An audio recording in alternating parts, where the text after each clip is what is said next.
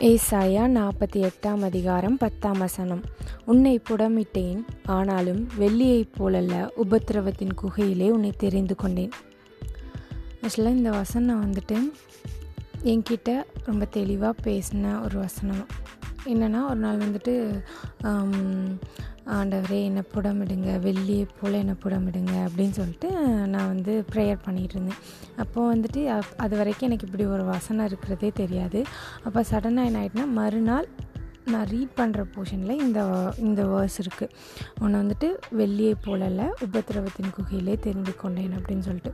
Okay இந்த வெள்ளியை போடமிடுறதுக்கும் உபத்திரவத்தின் குகையிலே நம்ம தெரிந்து கொண்டதுக்கும் என்ன அப்படின்னு பார்த்தா ஆக்சுவலாக இந்த உள் வெள்ளியை வந்துட்டு எப்படி புடமிடுவாங்க அப்படின்னா அந்த அந்த அந்த கோல்ட் ஸ்மித் அவங்கெல்லாம் இருக்காங்களா? அவங்க வந்துட்டு இந்த வெள்ளியை எடுத்து அதை வந்து அதில் இருக்கிற இம்ப்யூரிட்டிஸ்லாம் போகணுன்னா அதை வந்து தீயில் நல்லா வாட்டுவாங்களாம். அந்த தீயில் நல்லா வாட்டும் போது அதில் இருக்கிற இம்ப்யூரிட்டிஸ்லாம் கொஞ்சம் கொஞ்சமாக போக போக போக அந்த வெள்ளி வந்து பல பழப்பாக மாற ஆரம்பிக்குமா. அப்போது அந்த வெள்ளியில் எப்போ இந்த அந்த ஸ்மித் இருக்கார்ல அவரோட ஃபேஸ் தெரியுதோ? ஐ மீன் அவரோட அந்த ரெப்ளிகேஷன் வந்து தெரியுதோ? அப்போ அந்த வெள்ளி வந்து பியூர் ஆகிட்டு எல்லா இம்ப்யூரிட்டிஸும் அதுலேருந்து போயிட்டு அப்படின்னு சொல்லிட்டு அதை வந்து தனியாக எடுத்துகிட்டு வரோம் ஓகேவா அப்போது இந்த வெள்ளியை புடமிடுறதுனா என்னது? கர்த்தரோட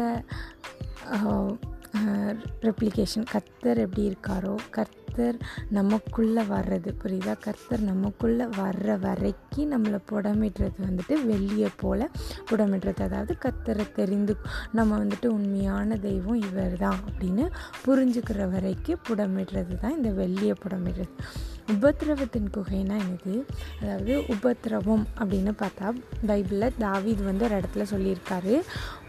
நான் உபத்திரவப்பட்டது நல்லது அதனால் உம்முடைய பிரமாணங்களை நான் கற்றுக்கொண்டேன் அப்படின்னு சொல்லியிருக்கேன். அப்போது கத்தரை தெரிந்து கொண்டதுக்கப்புறம் நமக்கு வர டார்ச்சர்ஸ் அண்ட் ப்ராப்ளம்ஸ் எதுக்குன்னு பார்த்தா கத்தருடைய பிரமாணங்களையும் நம்ம கற்றுக்கொள்ளணும் அப்படிங்கிறதுக்காக. கத்தருடைய பிரமாணம்னா அது வந்து அவர் நமக்கு கொடுத்துருக்கல. லா லா என்னது? தேவனை உன் தேவனாய கத்திரத்தில் உன் முழு இருதயத்தோடும் உன் முழு பலத்தோடும் உன் முழு ஆத்மாவோடும் அன்பு கூறுவாயாக அப்படின்னு சொல்லிட்டு சொல்லியிருக்கு. ஓகே அதற்கு ஒப்பாக இருக்கிற இன்னொரு கற்பனை என்னது? உன்னிடத்தில் நீ அன்பு கூறுவது போல பிறனிடத்திலும் அன்பு கூறுவாயாக. ஓகே இந்த பிரமாணங்களை எல்லாம் நம்ம கற்றுக்கொண்டாதான் கத்தருக்குள்ளே முழுசாக நம்ம போக முடியும்.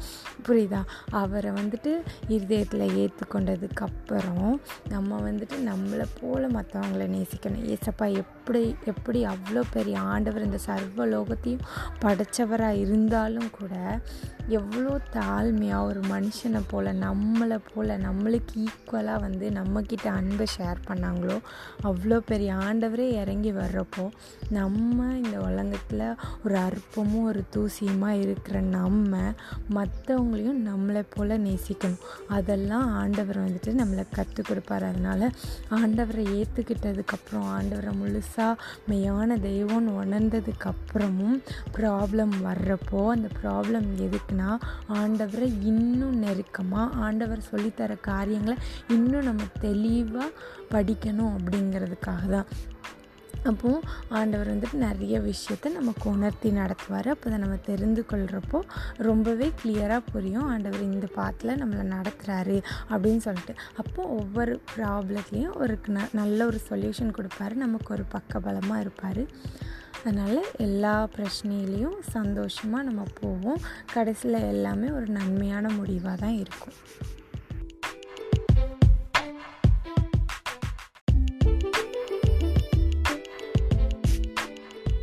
ஏசாயா நாற்பத்தி எட்டாம் அதிகாரம் பத்தாம் வசனம். உன்னை புடமிட்டேன் ஆனாலும் வெள்ளியைப் போலல்ல உபத்திரவத்தின் குகையிலே உன்னை தெரிந்து கொண்டேன். இந்த வசனம் வந்து என்கிட்ட ரொம்ப தெளிவாக பேசின ஒரு வசனம். என்னென்னா ஒரு நாள் டெய்லி ப்ரேயர் பண்ணுற மாதிரி ப்ரேயர் பண்ணிகிட்ருக்கப்போ நான் வந்து ஆண்டவரே வெளியே புடமிடுவது போல் என்னை புடமிடுங்க அப்படின்னு சொல்லிட்டு நான் சொல்லிகிட்டு இருந்தேன். ஏன்னா பைபிளில் இன்னொரு வசனமும் இருக்குது வெளியே புடமிடுறது போல் புடமிடுறாரு அப்படின்னு. அப்போ நான் சொல்லிகிட்டு இருந்தப்போ இந்த வசனம் இருக்கிறது வந்து எனக்கு தெரியவே தெரியாது. அப்போ மறுநாள் திடீர்னு அதை ரீட் பண்ணும்போது நார்மலாக ஒரு சாப்டரை ரீட் பண்ணுறப்போ அதில் இந்த வசனம் என்னோட தெளிவாக பேசினது. என்னென்னா வெள்ளியை போலல்ல உபத்திரவத்தின் குகையிலே ஒன்று தெரிந்து கொண்டேன் அப்படின்னு சொல்லிட்டு. ஓகே. வெள்ளிக்கும் உபத்திரவத்தில் நம்ம தெரிந்து கொள்கிறதுக்கும் என்ன வித்தியாசம் அப்படின்னு பார்த்தா வெள்ளியை புடமிடுறப்போ அந்த அந்த புடமிடுறவங்க என்ன பண்ணுவாங்க? அந்த ஆசாரி அவங்கெல்லாம் என்ன பண்ணுவாங்கன்னா வெள்ளியை வந்துட்டு அந்த தீயில் அதை வாட்டும்போது அதில் இருக்க இம்ப்யூரிட்டிஸ்லாம் அதிலேருந்து போக ஆரம்பிக்கும். அப்படி அந்த இம்ப்யூரிட்டிஸ் போக போக இந்த சில்வர் வந்து கொஞ்சம் கொஞ்சமாக ப்யூர் ஆகும். இந்த ஃபைனல் ஸ்டேஜ் அது ஃபுல்லாக ப்யூர் ஆகிட்டு அப்படின்னு அந்த ஆசாரி வந்து அதை கண்டுபிடிக்கிறது எப்போ அப்படின்னு பார்த்தா இவரோட ரிஃப்ளெக்ஷன் வந்து அதில் தெரிய ஆரம்பிக்குமா? ஓகேவா அப்படின்னா அந்த வெள்ளி வந்துட்டு பக்காவாக ரெடி ஆகிட்டு அப்படின்னு அர்த்தம். ஓகே அதே போல தான் ஆண்டவர் எப்போ நமக்குள்ளே வராரோ அப்போ நம்ம வந்துட்டு வெளியே புடமிடுறது போல் புடமிட்டாச்சு. அப்படின்னா நம்மளோட பாவங்களை எல்லாம் அறிக்கையிட்டு ஆண்டவரை நம்ம உள்ளத்தில் உண்மையாக ஏற்றுக்கொண்டு அவர் தான் மெய்யான தெய்வம்னு உணர்கிற அந்த ஃபீலிங் வந்துட்டு வெளியே புடமிடுறது. ஓகே அதுக்கு அடுத்த ஸ்டேஜ் வந்துட்டு இந்த உபத்திரவத்தின் குகை. அப்படின்னா கத்திர நம்ம உள்ளத்தில் ஏற்றுக்கொண்டுட்டோம். அதுக்கப்புறம் நம்ம செய்ய வேண்டிய செயலை கத்தர் வந்து நமக்கு போதிப்பார். ஓகே தாவிது வந்துட்டு சங் சங்கீதத்தில் சொல்லியிருப்பார் நான் உபத்திரவப்பட்டது நல்லது அதனால் உடைய பிரமாணங்களை நான் கற்றுக்கொண்டேன். அப்படின்னா உபத்திரவம் எதுக்காக வருது அப்படின்னு பார்த்தா அவருடைய பிரமாணங்களை நம்ம கற்றுக்கொள்கிறதுக்காக பிரமாணம்னா என்னது? அவர் நமக்கு கொடுத்துருக்கிற சில லாஸ் ஓகே அவர் புதிய ஏற்பாடு காலத்துக்கு அப்புறம் ரெண்டே ரெண்டு லா தான் மெயினாக கொடுத்துருக்காரு. அதுக்கு முன்னாடி வரைக்கும் நிறைய நிறைய நம்ம யாத்ராகம் இருபது அதிகாரத்தில் பார்த்தா நிறைய கொடுத்துருப்பாரு. பட்டு இந்த இந்த இதில் வந்துட்டு செல்ல இது மட்டும்தான். செல்ல இதுனா என்னதுன்னா அதிலே மொத்தமாக எல்லா பிரமாணங்களும் அடங்கிடுது பழைய ஏற்பாட்டில் கொடுத்த எல்லா பிரமாணமும் அடங்கிடுது அது என்னது? ரெண்டே ரெண்டு விஷயம்தான். ஒன்று வந்துட்டு தேவனாகிய கத்திரிடத்தில் உன் முழு முழு இருதயத்தோடும் உன் முழு ஆத்மாவோடும் உன் முழு பலத்தோடும் அன்பு கூறுவாயாக அப்படின்னு சொல்லிட்டு சொல்லியிருக்கு. இதற்கு ஒப்பாக இருக்கிற இன்னொரு கற்பனை உன்னிடத்தில் நீ அன்பு கூறுவது போல் பிறனிடத்திலும் அன்பு கூறுவாயாக. அப்போனா நம்மளை எப்படி நேசிக்கிறோமோ அப்போ மற்றவங்கள நம்ம நேசிக்கிறப்பவே நம்ம என்னெல்லாம் பண்ண மாட்டோமோ நமக்கு என்னெல்லாம் தீங்கு வரக்கூடாதுன்னு நினைப்போமோ அதெல்லாம் மற்றவங்களுக்கு பண்ணவும் மாட்டோம். எல்லாமே கரெக்ட் ஆயிரும் ஓகேவா இந்த விஷயம் இந்த இதை பண்ண ஆரம்பிக்கிறப்போ நம்ம என்ன பண்ணுறோம் ஆண்டவரை எல்லார் முன்னாடியும் ஆண்டவருடைய கேரக்டரை நம்மளும் வெளிப்படுத்த ஆரம்பிக்கிறோம் ஓகேவா ஓகே அப்போது வெளியே புடமிட்டது போல் நம்மளை புடமிட்டுட்டு அடுத்த ஸ்டேஜ் உபத்திரவத்துக்கு நம்மளை கொண்டு வராரு அப்படின்னு சொன்னால் அவருடைய அவர் நமக்கு சொல்லி கொடுக்குற விஷயங்களை நம்ம கற்றுக்கிட்டு இந்த உலகத்தில் எல்லார்கிட்டேயும் அன்பாக இருக்கணும். பிகாஸ் அவ்வளோ பெரிய ஆண்டவர் எப்படி ஈக்குவல் நமக்கு ஈக்குவலாக இறங்கி வந்து நம்மக்கிட்ட எப்படி அன்பு கூறணும் நமக்கு சொல்லி தரலையா? அதே போல் தான் அப்படி பார்த்தா நம்மெல்லாம் ரொம்பவே அற்பமும் தூசியும். இப்படி ஒரு பூச்சி அப்படி தலையை நசுக்கி கொண்டா எப்படி டபக்குன்னு செத்து போயிருமோ அதே மாதிரி தான் நம்மளோட லைஃப்பும் ஒன்றுமே கிடையாது. சும்மா ஒரு பேருக்கு நம்ம வந்துட்டு ரொம்ப பெரிய லெஜண்ட் மாதிரி நம்ம பண்ணிக்கிறோம். பட் அப்படிலாம் ஒன்றுமே இல்லை. ஆண்டவர் அவ்வளோ பெரிய ஆண்டவர் இவ்வளோ கீழே இறங்கி தாழ்மையாக நமக்காக வந்தது போல் நம்மலாம் ஒன்றுமே இல்லாத இருக்கிற நம்மலாம் மற்றவங்கக்கிட்டேயும் அன்பு கூறுவோம். எல்லாரையும் நம்மளை போல் நேசிப்போம். நம்ம உபத்திரவப்பட்டது நல்லது அப்படின்னு சொல்லிட்டு உணர்வோம். கர்த்தர் எல்லாவற்றையுமே நன்மையாக முடிவு பண்ணுகிறவர். அதனால் எல்லாவற்றையும் சந்தோஷமாக ஏற்றுக்கொண்டு அவரோட பலத்தோட எல்லா போராட்டங்களையும் மேற்கொள்வோம்.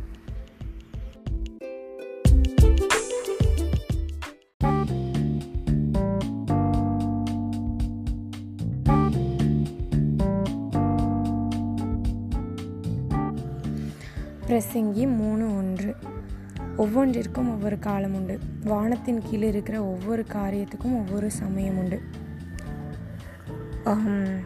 ஒரு ஒரு ஊரில் ஒரு பெரிய அழகான தோட்டம் இருந்துச்சோம் அந்த தோட்டம் வந்து ஃபுல் அண்ட் ஃபுல் பூ மட்டுமே வளர்கிற தோட்டம் ஓகே அந்த தோட்டத்தில் நிறைய ரோஸ் மல்லி பிச்சி அப்படி விதவிதமான பல வகை பூக்கள் இருந்துதான் அந்த அந்த தோட்டத்தை வந்து ஒருத்தர் மெயினாக பார்த்துக்கிட்டு அப்படி இருக்கிறப்ப என்ன ஆகிட்டுனா அந்த தோட்டத்துக்கு பக்கத்துலேயே ஒரு பிளாட் ஒரு ஒரு லேண்ட் இருக்குது அந்த லேண்டில் என்னென்னா எந்த செடி எதுவுமே இல்லை. பட் ஃபுல் அண்ட் ஃபுல் அந்த முள் செடி இருக்குல்ல அது மட்டும் இருக்குது.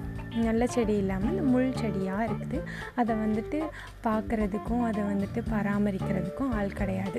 பட் இந்த தோட்டத்தை எப்போ பாரு ஒருத்தர் வந்து பராமரித்து அதை பாதுகாத்து அதுக்கு மருந்தடித்து அந்த மாதிரி அதை வந்துட்டு ரொம்ப பேணி பாதுகாத்துட்ருக்காரு பட் இந்த முள் செடி எப்போவுமே அந்த அந்த பூந்தோட்டத்தை நோக்கி பார்த்துட்டே இருக்குது அப்போ அந்த பூந்தோட்டத்தில் வந்துட்டு டெய்லி வராங்க பூ பறிக்கிறாங்க போகிறாங்க அது அதுக்கு அது அதுக்காக என்ன பண்ணுறாங்க அந்த இதை வளர்க்குறவங்களுக்கு காசு கொடுக்குறாங்க.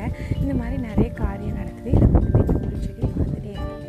அப்போ தனக்குள்ளேயே ஒரு கொஷின் நம்மலாம் எதுக்காக வாழ்கிறோம் ஒரு யூஸே இல்லாமல் இப்படி இருக்கிறோமே. அவங்களாம் பாரு டெய்லி டெய்லி ஒவ்வொருத்தங்களுக்கு யூஸ் ஆகிக்கிட்டு இருக்காங்க பட் நம்மளோட லைஃப்பில் எதுக்காக நம்ம இப்படி இருக்கோம்? அதுவும் முள். யார் வந்து தொட்டாலும் நம்ம என்ன பண்ணிடுறோம்? குத்திடுறோம். இப்படி ஒரு தேவையில்லாமல் ஏன் நம்ம இந்த வாழ்க்கையை வாழ்கிறோம் ஏன் நம்மளை கடவுள் இப்படி படைச்சார்? அப்படின்னு சொல்லிட்டு தனக்குள்ளேயே ஒரு பெரிய கேள்வி அந்த மரத்துக்கு. ஒவ்வொரு நாளாக வளர்ந்து வளர்ந்து அது ரொம்ப ஸ்ட்ராங் ஆகிக்கிட்டே இருக்குது அந்த முள் செடி. அப்போ அதுக்கு வந்துட்டு ரொம்ப கவலையாக இருக்குது ஏன்டா நம்ம இப்படி இருக்கோம்? இன்னமும் யாருக்கும் பயன்படலையே. இன்னமும் நமக்கு கூட ஒரு யூஸாக இருந்த மாதிரி இல்லையே. ஏதோ வாழ்ந்துட்டுருக்கோம் அப்படின்னு சொல்லிட்டு ரொம்ப ஃபீல் பண்ணிக்கிட்டே இருக்குது அப்போ ஒரு நாள் என்ன ஆகுது அந்த பூந்தோட்டத்தில் உள்ள ஓனர் பூந்தோட்டத்தை வச்சுருக்கிறவர் என்ன பண்ணுறாரு இந்த மூச்செடி இருக்குல்ல அந்த இடத்துக்கு வராரு. அவ்வளோ மூச்செடியும் வெட்டுறாரு. வெட்டி என்ன பண்ணுறாரு அந்த பூந்தோட்டத்துக்கு வேலி அமைக்கிறாரு. அந்த பூந்தோட்டத்துக்கு வேலி அமைச்ச நாளில் இருந்து தான் புரியுது ஓஹோ இவ்வளோ பெரிய பர்பஸ் நம்ம மூலமாக நடக்குமா? இப்போ இந்த பூந்தோட்டத்தையே காக்கிறது நம்ம தான். இந்த பூந்தோட்டத்தை இவ்வளோ நாள் அந்த பூந்தோட்டம் என்னெல்லாமோ யூஸ் ஆகிக்கிட்டு இருந்துச்சு. அப்போ இந்த பூந்தோட்டத்தையே காக்கிறதுக்காக நம்மளை வச்சுருக்காங்க. எந்த ஒரு ஆடோ வேறு ஏதோ அதை வந்து அழிச்சிடக்கூடாதுங்கிற பாதுகாப்புக்காக நம்மளை வச்சுருக்காங்க. நம்ம முள்ளாக இருந்தாலும் ஒரு பர்பஸ்க்காக தான் இருக்கிறோம் அப்படின்னு சொல்லிட்டு என்ன பண்ணுது? இந்த முள்ளுக்கு புரியுது. ஓகேவா அதே மாதிரி தான். நம்மளோட லைஃப்லேயும் நமக்கு நிறைய கொஷின்ஸ் இருக்கும். நம்ம ஏன் பிறந்தோம்? எதுக்காக இந்த லைஃப்பில் இருக்கோம்? நமக்கு அந்த மாதிரி ஒரு ஹாப்பினஸ் இல்லையே. அவங்களாம் எவ்வளோ ஹாப்பியாக இருக்காங்க? அவங்களாம் எவ்வளோ பணக்காரங்களாக இருக்காங்க? அவங்களாம் எவ்வளோ அழகாக இருக்காங்க? அவங்களுக்கு இது நினச்சதெல்லாம் கிடைக்கிது? நம்மளுக்கு இதெல்லாம் இல்லையே. நம்ம லைஃப் பிறந்த நாள்லேருந்தே நிறைய ஸ்ட்ரகிள்ஸ் நம்மளுக்கு நிறைய கஷ்டம் தானே இருக்குது எதுக்காக இப்படி படைச்சிங்க? அப்படிங்கிற மாதிரி கடவுளையே நிறைய டைம் கொஷின் பண்ணுறோம் பைபிளில் சொல்லியிருக்கு கடவுள் நம்ம வந்து சிருஷ்டி வந்து சிருஷ்டிகரை பார்த்து ஏன் உண்டாக்கி உண்டாக்கினா என்ன ஏன் ஜெனிப்பித்த அப்படின்னு சொல்லி கேள்வி கேட்கக்கூடாதான். அதே மாதிரி நம்மளுடைய அம்மா அப்பாவையும் நோக்கி எதுக்கு என்ன பெற்றீங்க அப்படின்னு நம்ம கேள்வி கேட்கக்கூடாதான். அப்படி கேட்டால் அது வந்து ஒரு பாவம் ஓகேயா? கர்த்தர் வந்துட்டு எல் படைச்சது எல்லாமே நன்மைக்காக தான். எல்லாவற்றையும் பார்த்து நன்மை நன்மை நல்லது நல்லதுன்னு தான் சொன்னார். அப்போ எந்த ஒரு காரியமுமே இல்லாமல் எந்த ஒரு காரணமுமே இல்லாமல் ஒன்றையோ என்னையோ இந்த உலகத்தில் ஆண்டவர் வந்து படைக்கலை. நம்ம தான் அதை என்னன்னு கண்டுபிடிக்கணும். அதுக்கு ஆண்டவர் பலன் தருவார். நம்ம யூஸ்லெஸ்ஸாக ஒவ்வொரு நாளையும் வேஸ்ட் பண்ணிவிட்டு ஆண்டவரை பார்த்து எதுக்காக என்ன இப்படி படைச்சிங்க? எதுக்காக இப்படி எனக்கு ஒரு கஷ்டத்தை கொடுத்தீங்க?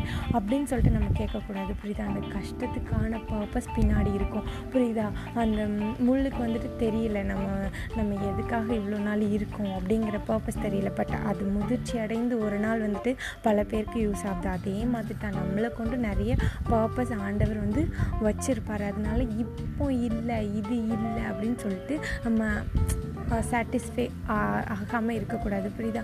நம்மளுக்கு இப்போ பார்த்தா உலகத்தில் எல்லாம் இருக்கிறவங்களுக்கு என்னென்னா சமாதானம் இல்லை. நேற்று கூட அந்த சுஷ் சுஷந்த் ரா ராஜ்புத் அந்த ஹீரோ அவர் வந்துட்டு தண்ணியே என்ன பண்ணிட்டாரு? சூசைட் பண்ணி செத்து போயிட்டார். அவருக்கு என்ன இல்லைன்னு நம்ம நம்ம சொ நம்மளால் சொல்ல முடியும். அவருக்கு பணம் இல்லாமல் இருந்தா நல்ல வீடு இல்லாமல் இருந்தா அழகு இல்லாமல் இருக்கிற ஃபேமஸ் ஃபேம் இல்லாமல் இருக்கிறா. தன்னை சுற்றி அவ்வளோ பேர் இல்லாமல் இருக்காங்களா? எல்லாமே இருக்கிறது still he is missing something அப்படி தானே ஏதோ இன்னமும் அவரோட லைஃப்பில் இல்லாமல் அவர் ஃபீல் பண்ணுறாரு புரியுதா? அப்போது மனதளவில் ஒரு சமாதானமும் ஒரு சந்தோஷமும் மிஸ் ஆகிருக்கலாம் யாருக்கு தெரியும்? ஓகேவா சமாதானத்தை கொடுக்குற இசப்பா நம்ம கூட இருக்கிறாங்க. அதனால எல்லாத்த கொடுத்தும் சந்தோஷமாக இருப்போம். உலகம் தரக்கூடாத சமாதானத்தையே நான் உங்களுக்கு கொடுக்குறேன்னு சொல்லியிருக்காங்க இசப்பா சமாதானமே இருக்காது. அதனால் ஏசப்பாவை மட்டும் பார்ப்போம். எல்லாமே நம்மளுக்கு சந்தோஷமாக இருக்கும். ஓ இது இது எனக்கு சந்தோஷமாக இருக்குது இது எனக்கு போதும். அப்படின்னு சொல்லிட்டு ஆண்டவர் வந்து நம்மளை திருப்திப்படுத்துவார். ஆண்டவர் வந்து நம்மளுக்கு சமாதானத்தை கொடுப்பார். ஓகேவா? அதனால எப்போவுமே ஏசப்பாவே நம்ம நோக்கி பார்ப்போம்.